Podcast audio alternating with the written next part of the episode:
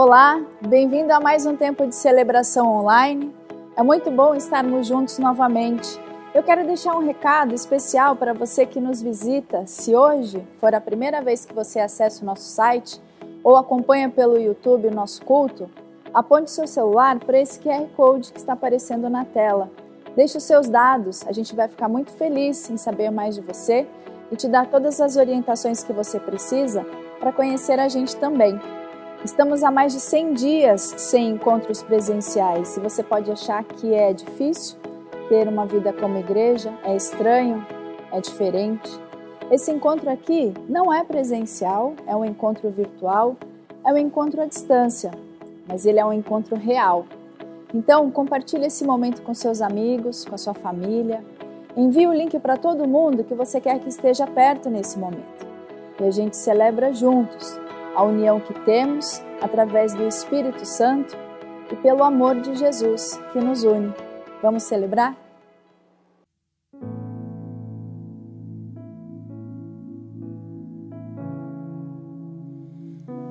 Olá, meus irmãos, sejam todos muito bem-vindos. É uma alegria para a gente poder nos reunirmos mais um dia nesse tempo de celebração ao nosso Deus. É, eu não sei de onde você acompanha a gente, nós temos notado a quantidade de pessoas que não são da nossa região aqui, que têm tido o privilégio de se juntar a nós. Então, queria também é, desafiar você a colocar aí no, no chat, nos comentários, de onde você nos assiste, que você aproveite esse tempo, é uma alegria nós podemos nos juntar.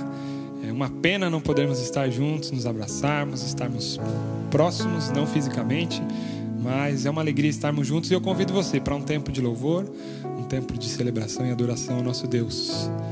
É, é um privilégio que nós possamos desfrutar desse tempo.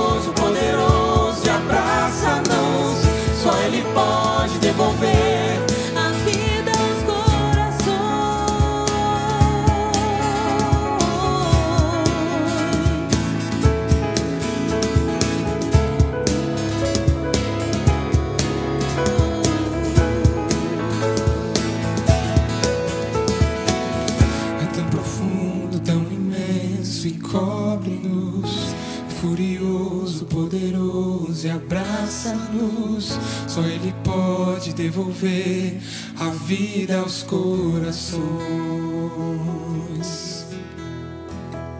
É tão profundo,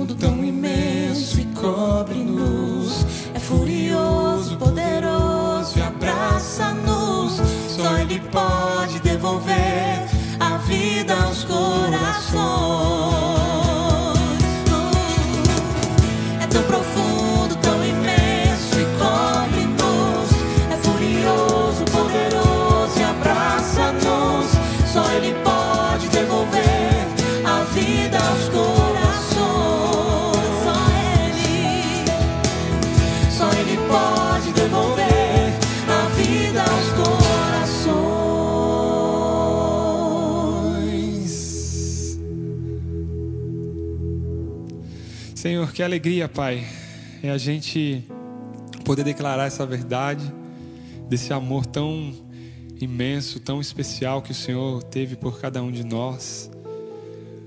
O quão grande, o quão difícil foi esse passo que o Senhor deu por nós, entregando naquela cruz, sofrendo a dor e o castigo que era nosso. E Deus, nós apenas podemos desfrutar dessa graça, agradecidos, Deus, pelo favor imerecido que o Senhor fez por cada um de nós. Essa é a nossa oração, essa é a nossa, é é isso que a gente declara no dia de hoje, agradecidos ao Senhor por tão grande amor que o Senhor fez e hoje nós podemos viver livres do poder do pecado e da morte, caminhando contigo, desfrutando desse relacionamento especial que podemos viver dia a dia contigo, Jesus. Nós oramos agradecidos, Pai, por tudo isso, em nome de Jesus. Amém.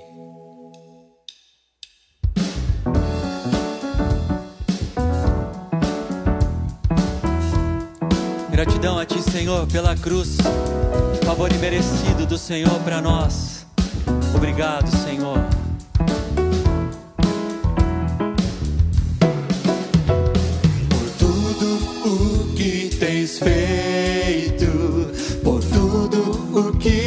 Fazer, por tuas promessas e tudo que és, eu quero te agradecer com todo o meu ser.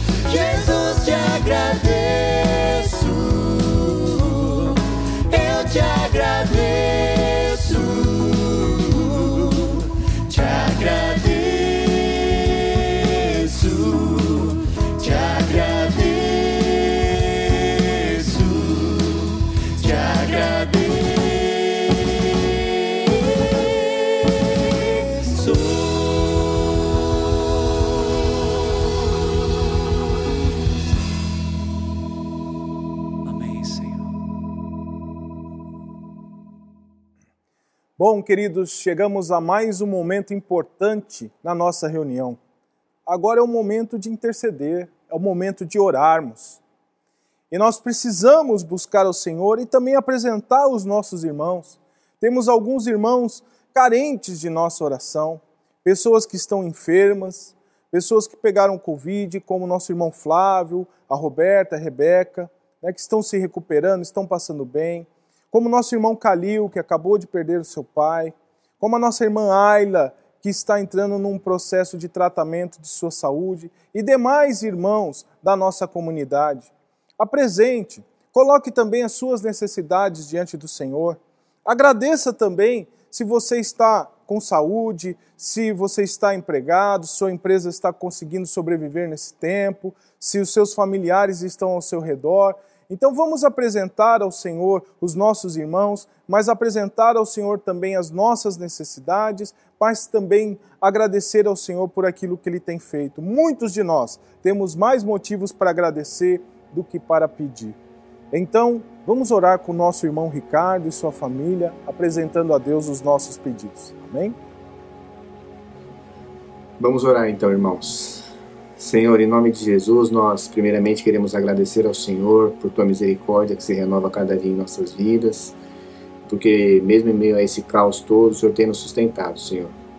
Mas também, Senhor, queremos clamar por aqueles que estão sofrendo nesse momento, algumas pessoas sofrendo com enfermidades, Deus, ou com seus familiares ou a si próprios, seja com o coronavírus ou com qualquer outro tipo de problema de saúde.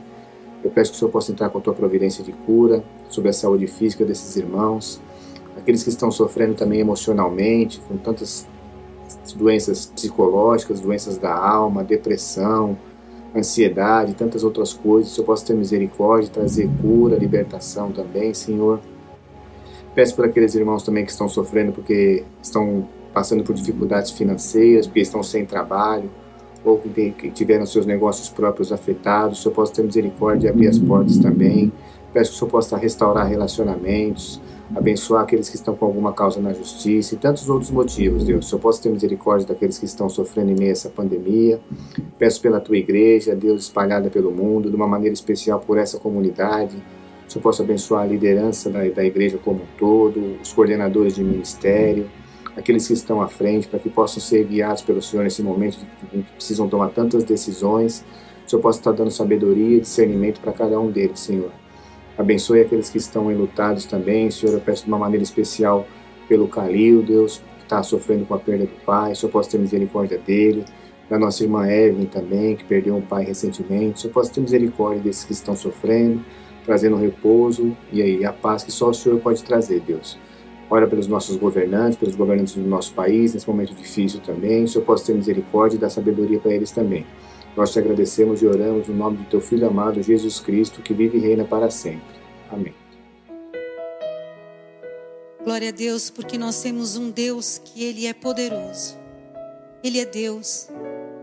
Tudo que nós estamos passando, nós temos a certeza e a esperança que tudo está nas mãos dEle.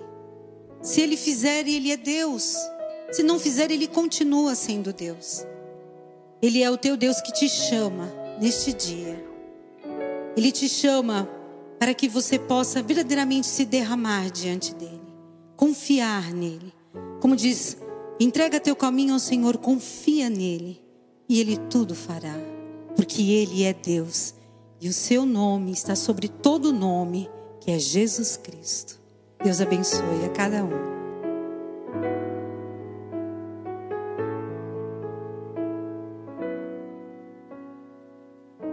Se Deus fizer, Ele é Deus. Se não fizer, Ele é Deus. Se a porta abrir, Ele é Deus. Mas se fechar, continua sendo Deus. Se a doença vier. Ele é Deus se curado for. Ele é Deus se tudo der certo. Ele é Deus, mas se não der, continua sendo Deus. Minha fé não está firmada nas coisas que podes fazer. Eu aprendi a te adorar.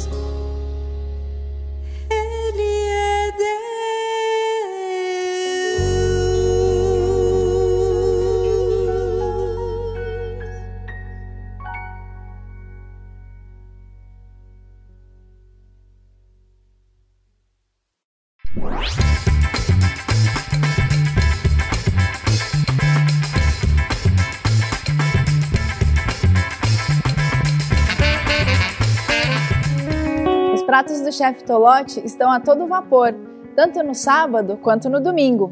Além disso, tem as deliciosas bandejinhas que a gente sente tanta falta, não é mesmo? Você pode fazer sua encomenda ligando ou mandando mensagem de WhatsApp para esse número que aparece aqui na tela.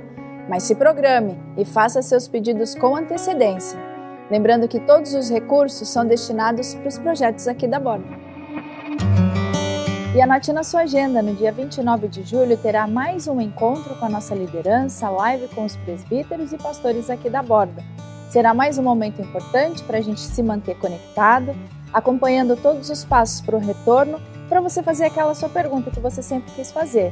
Então não esquece, é dia 29 de julho, às 8 horas da noite, com transmissão pelo YouTube e pelo Zoom. Além da celebração dos cultos online, um outro momento importante ao longo da semana é quando nos encontramos para orar. Isso acontece todas as quartas-feiras, nos 60 minutos de oração. Nos encontramos às 8 horas, com interação ao vivo pelo Facebook, pelo chat do YouTube, onde você pode colocar o seu motivo de louvor, de agradecimento a Deus e também o seu pedido de oração. Assim, continuamos juntos, conectados sabendo das necessidades que temos como família e intercedendo uns pelos outros. É toda quarta, às 8, 60 minutos de oração.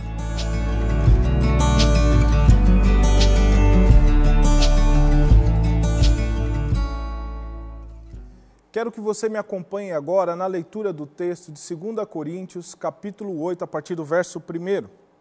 O texto diz assim: Agora, irmãos, desejo que tenhais pleno conhecimento da graça que Deus concedeu às igrejas da Macedônia. No meio da mais severa tribulação, a grande alegria e a extrema pobreza deles transbordaram em rica generosidade. Portanto, posso dar testemunho de que contribuíram de livre vontade na medida de seus bens e até mesmo acima disso pois nos solicitaram com muita insistência o privilégio de participar da assistência em favor dos santos.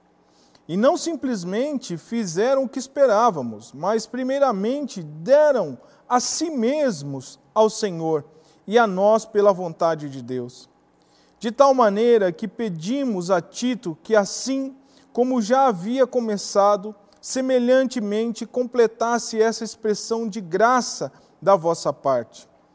Todavia, assim como tendes transbordado em tudo, em fé, em palavra, em conhecimento, em toda a dedicação e no amor que temos despertado em vós, vede que igualmente transbordeis nesse privilégio de contribuir. Contribuir é um privilégio. E ele é uma expressão de generosidade. Mas como você vai poder contribuir com generosidade? Somente entendendo que contribuir não é uma obrigação, é um privilégio. Veja que o texto diz que os irmãos, na mais severa tribulação, rogaram ao apóstolo Paulo para que pudessem contribuir, participando do privilégio da assistência aos santos. E você sabe que aqui na borda, mais de 80% do nosso investimento mensal, das nossas despesas, é investido em pessoas. É investido para que o homem todo seja alcançado pelo Evangelho nós precisamos continuar firmes.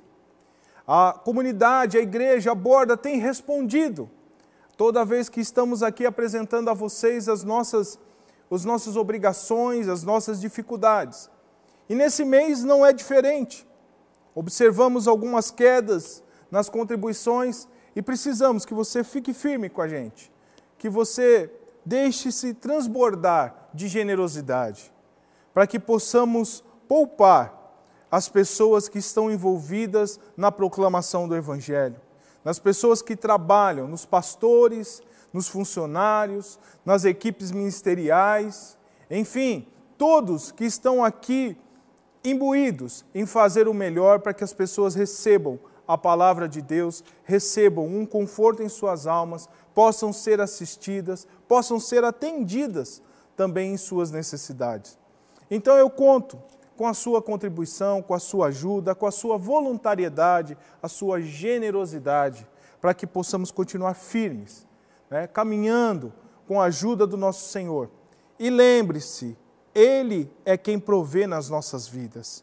Ele é o dono da sementeira.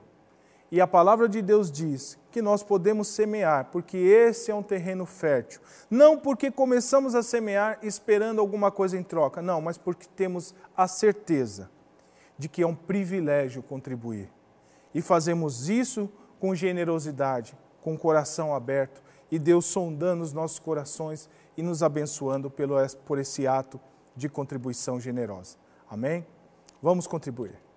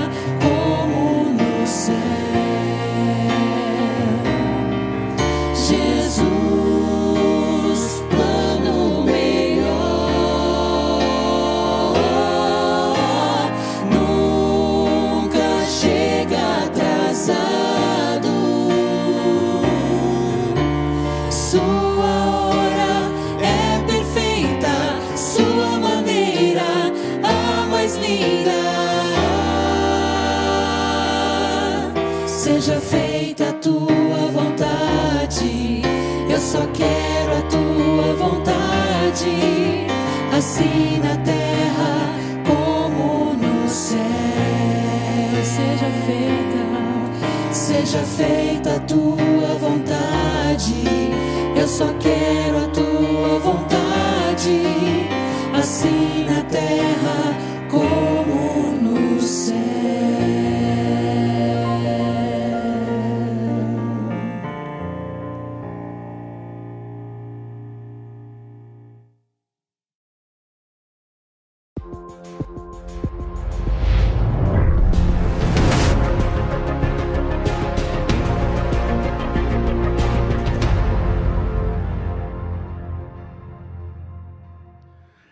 Irmãos, que alegria, mais uma vez podemos juntos separar esse tempo para estudarmos a palavra de Deus. A minha oração nesse momento é que Deus possa visitá-lo em volta daquilo que você vive hoje. Deus sabe, conhece as tuas circunstâncias, sabe das suas dificuldades, e Ele é suficiente para poder falar ao seu coração através do estudo da Bíblia, da leitura da palavra de Deus e das explicações que você deve ouvir nesse momento. São minutos em que você pode se encher de esperança, a sua tristeza ser trocada pela alegria. Os seus relacionamentos podem ser profundamente afetados, de forma que onde haja rompimento de relações, essas relações possam ser restauradas e você possa viver uma vida equilibrada, uma vida cristã que vale a pena viver. Então, nós vamos juntos hoje estudarmos a palavra de Deus mais uma vez. E eu quero mencionar para vocês que a série ela já vem se desenvolvendo. Nós temos tido aqui a oportunidade de avançarmos na carta de Paulo aos Romanos. Nós vamos ler juntos, mas antes de ler o texto, eu gostaria de relembrar com você aquilo que Paulo está relatando na carta aos Romanos. Se você observar cuidadosamente e lembrar, talvez, alguns estudos que você tenha feito, você vai lembrar que a primeira parte da carta, os primeiros versículos, Paulo está mostrando a condição do ser humano. Um homem longe de Deus, errando, nos seus, ah, nas suas decisões, nas suas ações e vivenciando separa, uma vida separada de Deus. Depois, nos capítulos 4, 5, 6 e 7, ele vai mostrar a solução que veio através de Jesus Cristo. Aquele que desceu do céu, se tornou homem, foi até a morte morte de cruz para justificar sua vida diante de Deus, a minha vida diante de Deus, para nos reconciliar com o Senhor. Depois você vai observar capítulos 9, 10 e 11. Paulo está tratando especificamente da forma e a maneira como Deus tem tratado com a nação de Israel. Como se dará a salvação, a provisão divina para essa nação. E quando nós chegamos no capítulo 12, nós vamos observar Paulo falando de uma vida cristã prática. Como eu devo viver no dia a dia? Como devem ser os meus relacionamentos? Por isso é importante que você saiba que esta qualidade, esse padrão de vida cristã, só pode ser experimentado por aquele que tem Jesus Cristo, que colocou a sua fé em Jesus, que nasceu do Espírito, que tem o Espírito Santo na sua vida. Então, vamos juntos agora olhar uma parte do capítulo 12, do versículo 16 até o versículo 21. Nós estudamos a semana passada o versículo 15 e já temos estudado desde o início de Romanos, capítulo 12. Então, olhe comigo, abra a sua Bíblia agora e vamos ler juntos Romanos 12, 16 até o 21. Veja o que diz o texto. Vivam em harmonia uns com os outros. Não sejam orgulhosos, mas tenham amizade com gente de condição humilde. E não pensem que sabem tudo Nunca paguem o mal com o mal. Pensem sempre em fazer o que é melhor aos olhos de todos. No que depender de vocês, vivam em paz com todos. Amados, nunca se vinguem. Deixem que a ira de Deus se encarregue disso, pois assim dizem as Escrituras a vingança cabe a mim. Eu lhes darei o troco, diz o Senhor. Pelo contrário, se teu inimigo estiver com fome, dele de comer.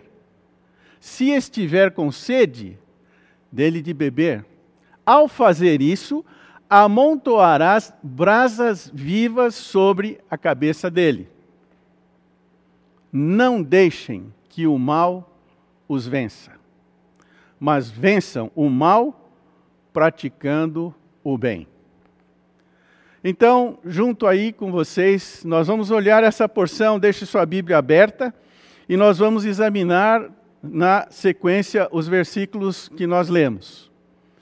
A humildade é a base dos relacionamentos na vida cristã equilibrada. Já vou antecipar e dizer que nenhum de nós pode vivenciar e ter a experiência da humildade se manifestar em nós se não for pela ação do Espírito Santo de Deus. Somos seres orgulhosos. Nós tem, temos a tendência de resistir a Deus. A nossa natureza é pecaminosa. Somos soberbos.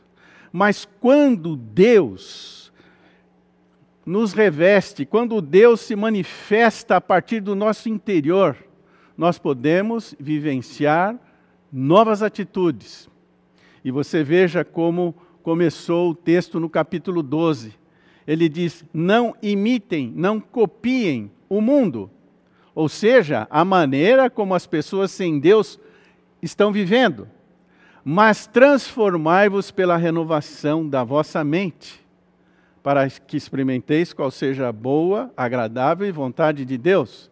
Nós vimos muito fortemente isso na semana passada. Hoje eu quero mostrar duas evidências da, hum, da humildade nos relacionamentos da vida cristã equilibrada. Veja, eu só vou poder ter uma vida cristã equilibrada se eu estiver de fato manifestando a humildade nos meus relacionamentos. Eu quero evidenciar essas duas marcas nos relacionamentos. São os relacionamentos inclusivos e os relacionamentos pacíficos. Eles darão o verdadeiro equilíbrio na vida cristã. E isso deve se manifestar em todos os círculos. Isso vai se manifestar lá no meu trabalho, na empresa que eu estou, na universidade, na escola que você está no cursando, em todas as áreas, no relacionamento familiar, no relacionamento com pais, filhos, parentes, na sua vizinhança, por onde você andar. Estes relacionamentos serão inclusivos e relacionamentos serão pacíficos a partir de um momento que essa virtude, que é manifestada pelo Espírito Santo, estiver presente na sua e na minha vida. Então, vamos olhar um pouquinho as evidências desse relacionamento exclusivo. Eu quero mostrar aqui no versículo 16, são três marcas muito específicas que o texto traz para nós. Veja bem como diz ali o versículo 16: Vivam em harmonia uns com os outros. Bom, isso significa que você precisa ter um círculo de relacionamentos onde você anda e transita em paz. Algumas versões, elas estão traduzindo como tenham o mesmo pensar, o mesmo sentir. É a maneira como você olha e encara as outras pessoas. Se você observar o versículo 16, logo em seguida ele diz: tenham um relacionamento harmonioso e não sejam orgulhosos. Você está lembrado do texto de Filipenses, quando Paulo diz: tende o mesmo sentimento que houve em Cristo Jesus? Ele está tratando aqui da maneira como eu olho o meu semelhante, que eu o considero com todo respeito e com toda honra, sem me achar melhor do que o meu próximo. Por isso, eu vou incluir as pessoas. O relacionamento inclusivo, ele não faz distinção de pessoas, de raça, de cor. Ele não vai distinguir aquelas pessoas que tiveram a oportunidade de estudar mais ou menos, que têm um nível de escolaridade mais alto. Você se relaciona com consideração, com respeito com cada pessoa que está à sua volta. E na sequência ele diz: tenham amizade com gente de condição humilde. Interessante? O coração soberbo, orgulhoso, ele procura as amizades que vão dar grandes vantagens para ele. Essa é a realidade. Para um relacionamento ser inclusivo, ele precisa acolher as pessoas, independendo da sua situação, da sua condição, do seu contexto, do lugar onde vive, onde mora. Eu preciso acolher, receber. Muitas vezes, nós vamos lidar com uma pessoa que não teve oportunidade de estudar, de cursar nem o superior, tem dificuldades de entender um texto. Como é que eu lido com essas pessoas? Estou disposto a acolher, a ensinar, a ter paciência? Quantas pessoas têm tido paciência comigo para eu aprender e me desenvolver um pouco mais nas questões de internet, no lidar com o computador? Se essas pessoas não tivessem paciência, dedicação, não me considerar, eu não estaria de forma nenhuma onde eu estou chegando hoje. Pessoas me consideraram, me incluíram. E esse é o grande desafio que nós temos. Que os nossos relacionamentos sejam inclusivos. Aquelas pessoas que estão chegando estão se aproximando de nós, quanto que eu tenho chegado a elas e trazido para perto, verificado que elas precisam de ajuda, de auxílio. Esses relacionamentos são inclusivos. Esses relacionamentos acolhem pessoas. E logo em seguida, se você observar o versículo 16, tem uma terceira marca aqui do relacionamento inclusivo. Veja o que ele diz no texto: Não pensem que sabem tudo. Veja essa pessoa como vive. A tendência dela é viver como se tudo soubesse. Não preciso aprender, minha palavra é a melhor, o que eu penso é o melhor, e não quero ouvir ninguém. Essa pessoa não tem a capacidade de aprender, não é uma pessoa ensinável. Ele quer sempre que prevaleça a sua palavra, que a sua vontade seja feita, que as suas decisões são as únicas e as melhores e tem que prevalecer. Essa é uma pessoa que vai excluindo pessoas no seu relacionamento. O relacionamento inclusivo, ele contempla aquela atitude de alguém que quer aprender, alguém que é moderado, que sabe medir a sua condição, que reconhece suas fraquezas, suas dificuldades e não se acha. Então, se eu quero ter uma vida cristã equilibrada, eu preciso desenvolver relacionamentos inclusivos na minha caminhada. Mas não é só isso. Veja que a segunda parte do texto, a partir do versículo 17, ele vai tratar dos relacionamentos pacíficos. Veja como ele começa aqui o desenvolvimento do texto. Ele diz: nunca paguem o mal com o mal. Qual é a nossa tendência quando nós somos contrariados? A nossa tendência é reagir contra as pessoas, é devolver, é retribuir com o mal. Mas ele diz: nunca façam isso.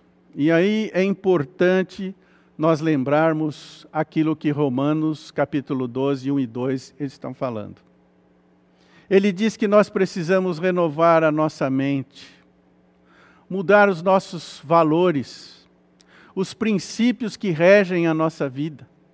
Agora eu preciso usar os princípios que são cristãos. O homem sem Deus, ele revida. Eu lembro de uma experiência, quando eu tinha meus 22 anos, recém saído da escola militar, eu fui treinado e programado para reagir.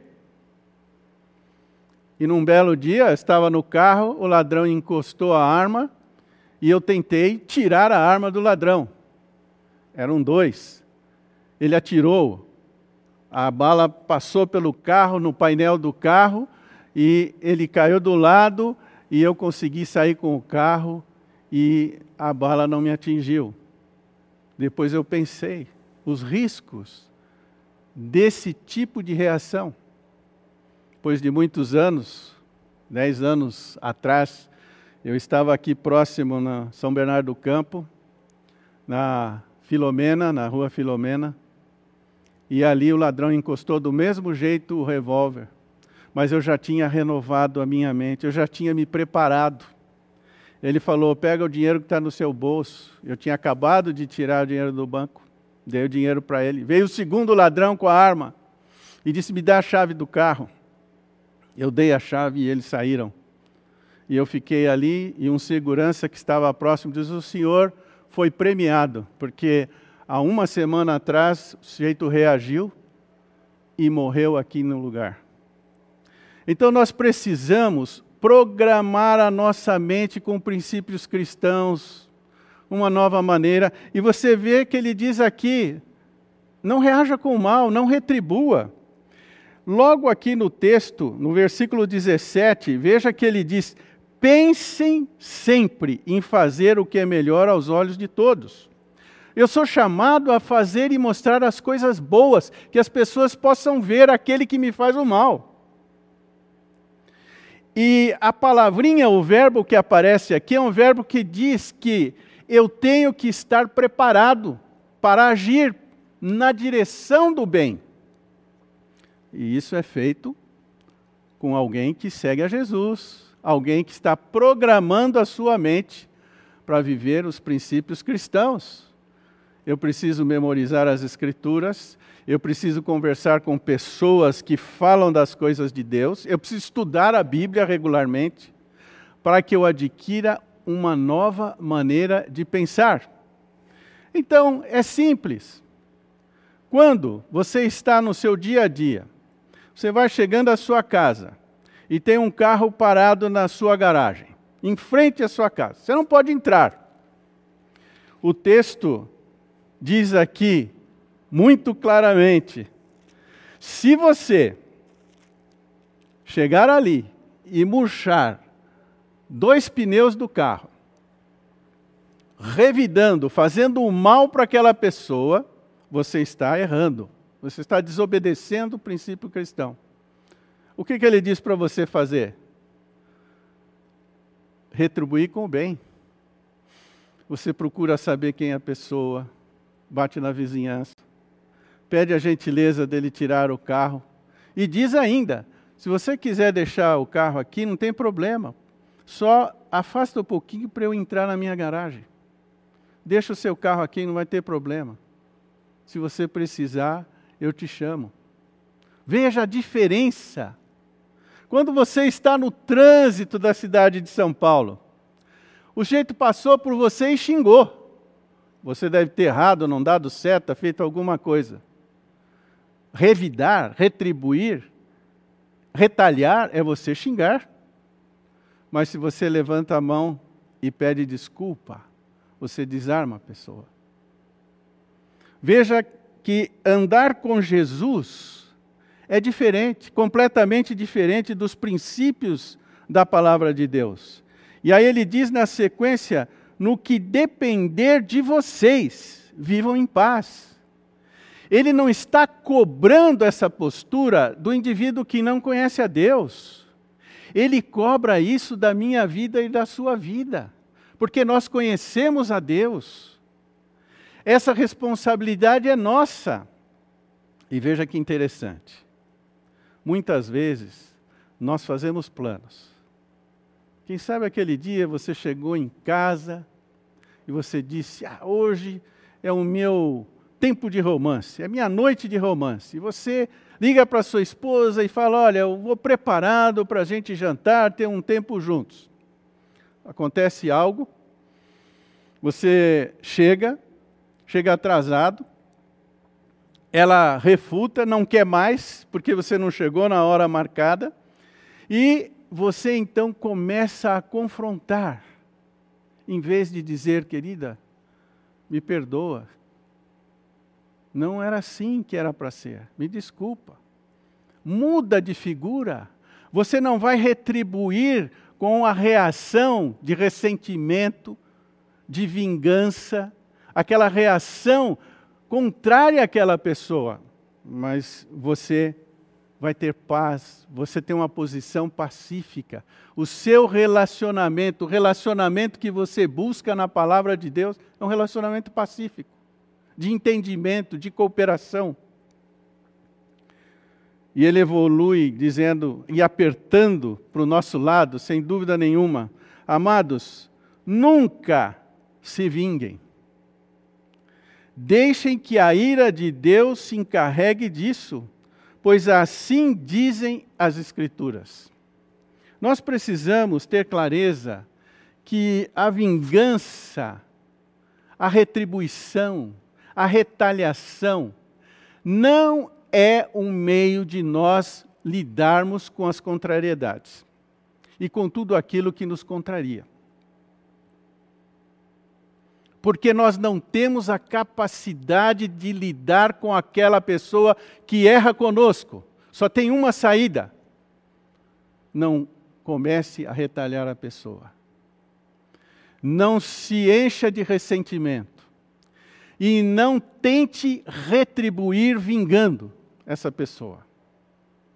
Isso é a palavra de Deus que está dizendo. Quem quer seguir e ser um discípulo de Jesus tem que ter claro. Porque eu jamais serei capaz de retribuir àquela pessoa aquilo que ela merece. Eu tenho que deixar a justiça de Deus passar. Ah, mas a justiça de Deus quando virá? Ela virá. No tempo certo, da maneira certa. Porque cabe a Deus retribuir.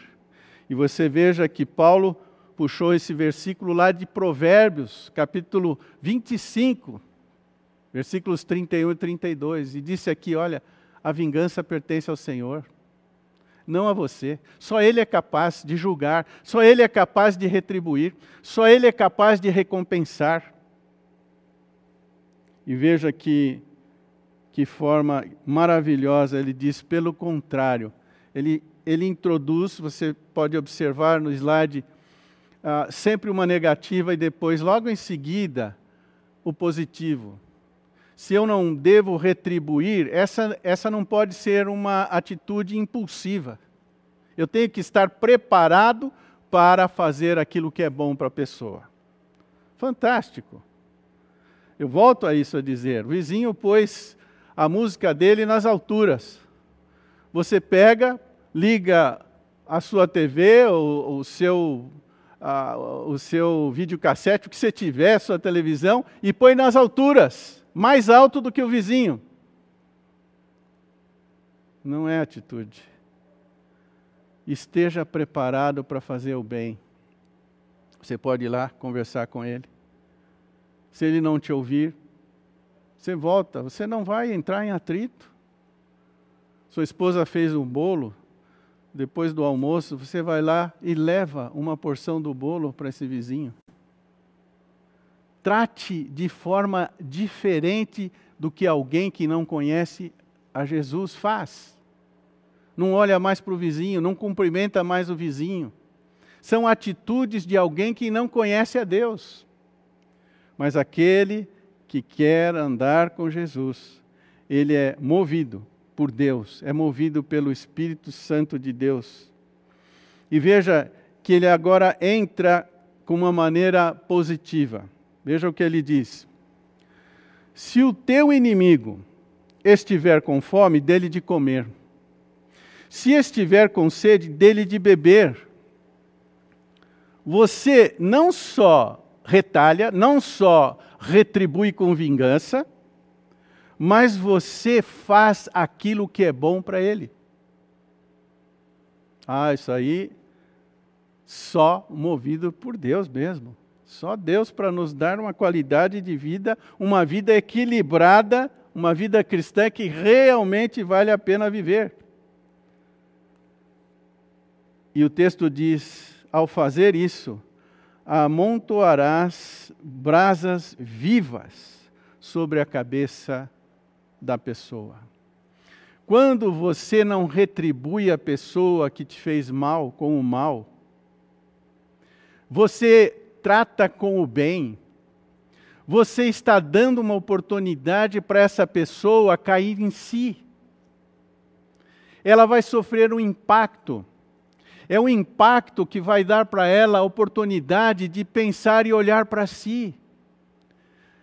O peso de alguém que ama, que trata com amor uma pessoa que lhe agrediu, que lhe ofendeu, acumula brasa. Essa metáfora, ela produz na pessoa que agiu contra você um tempo em que ela vai parar e pensar.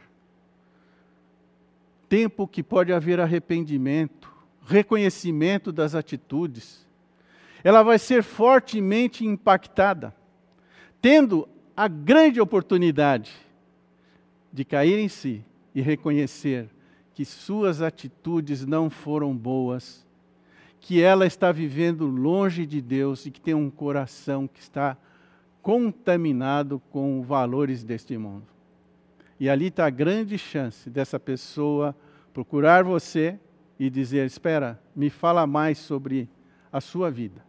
E você vai poder dizer para ela que quem faz diferença para você, para mim, é a vida com Jesus, é a vida no Espírito. Ele é que me dá condições de, dessa vivência. E ele termina o texto quando ele diz no versículo 21: Não deixem que o mal os vença, mas vençam o mal praticando o bem. Definitivamente, nós precisamos ter muito claro essa verdade. A única maneira de enfrentar o mal e vencer é fazendo o bem. Isto é totalmente contrário aos valores e princípios desse mundo, regido pelo diabo, o destruidor, aquele que quer acabar com a vida das pessoas, acabar com os relacionamentos. Mas quando eu me disponho a viver e a lidar com o mal, enfrentando o mal, fazendo aquilo que é bom, Deus vai agir através da sua vida, através da minha vida. E nós teremos a experiência de vencermos o mal. E isso vai produzir no nosso interior rios de água viva, esperança, paz, satisfação. Uma, uma vida diferente, uma vida que vale a pena viver porque é fundamentada nos princípios e nos valores da palavra de Deus. Então, irmãos, esses dois, essas duas marcas de alguém que evidencia humildade nos relacionamentos, na sua vida cristã, isso vai fazer diferença por onde você andar, por onde você passar. Eu e você precisamos ter muito claro que os nossos relacionamentos precisam ser inclusivos e eles precisam ser pacíficos. E que isso somente será possível através da manifestação do Espírito de Deus, que gera o fruto, a característica, a virtude da humildade na sua vida e na minha vida. E a minha oração hoje é essa: que nós possamos vivenciar estas verdades na nossa vida. Eu oro e peço a Deus que Ele remova tudo aquilo que está armazenado na nossa mente, que ainda nos leva a viver de uma maneira perversa, porque a nossa natureza é adâmica, pecaminosa. A nossa tendência, o nosso primeiro impulso é ir pelo caminho do mal. Mas eu peço a Deus, nesse momento, que Ele visite o seu coração, que Ele invada a minha alma, a minha mente, para que eu possa ser afetado de fato por esses ensinamentos que a palavra de Deus nos traz. A Bíblia, ela é suficiente para nos ensinar, para nos corrigir, para nos repreender, para nos guiar e nos tornar homens e mulheres preparados, treinados, equipados para vivermos a boa, agradável e perfeita vontade de Deus. Senhor, cuida de nós. Nós precisamos do Senhor. Visita cada lar, cada família cada, cada pessoa que hoje está recebendo, estudando essa porção da palavra, que o Senhor possa fazer diferença nesse lar, nessa casa, nessa vida. Que nós possamos juntos andarmos diante de Deus, com a provisão que Ele nos dá pelo Espírito Santo, e vivendo de fato relacionamentos que incluem as pessoas. Onde nós não fazemos acepção, mas nós incluímos, trazemos para perto cada pessoa, relacionamentos saudáveis, relacionamentos que visam o bem das pessoas. E também, Senhor, nos capacita a vivermos em paz. A palavra de Deus diz que no que depender da minha vida, da sua vida, isso significa que a iniciativa de buscar a paz é minha, é sua. Quando nos sentirmos ofendidos, agredidos, Deus, Senhor, tem misericórdia de nós. Age na minha vida, age na vida dos meus irmãos. Eu faço essa oração em nome do Senhor Jesus. Amém. E que Deus nos abençoe. Digno é o Senhor de toda adoração, aleluia.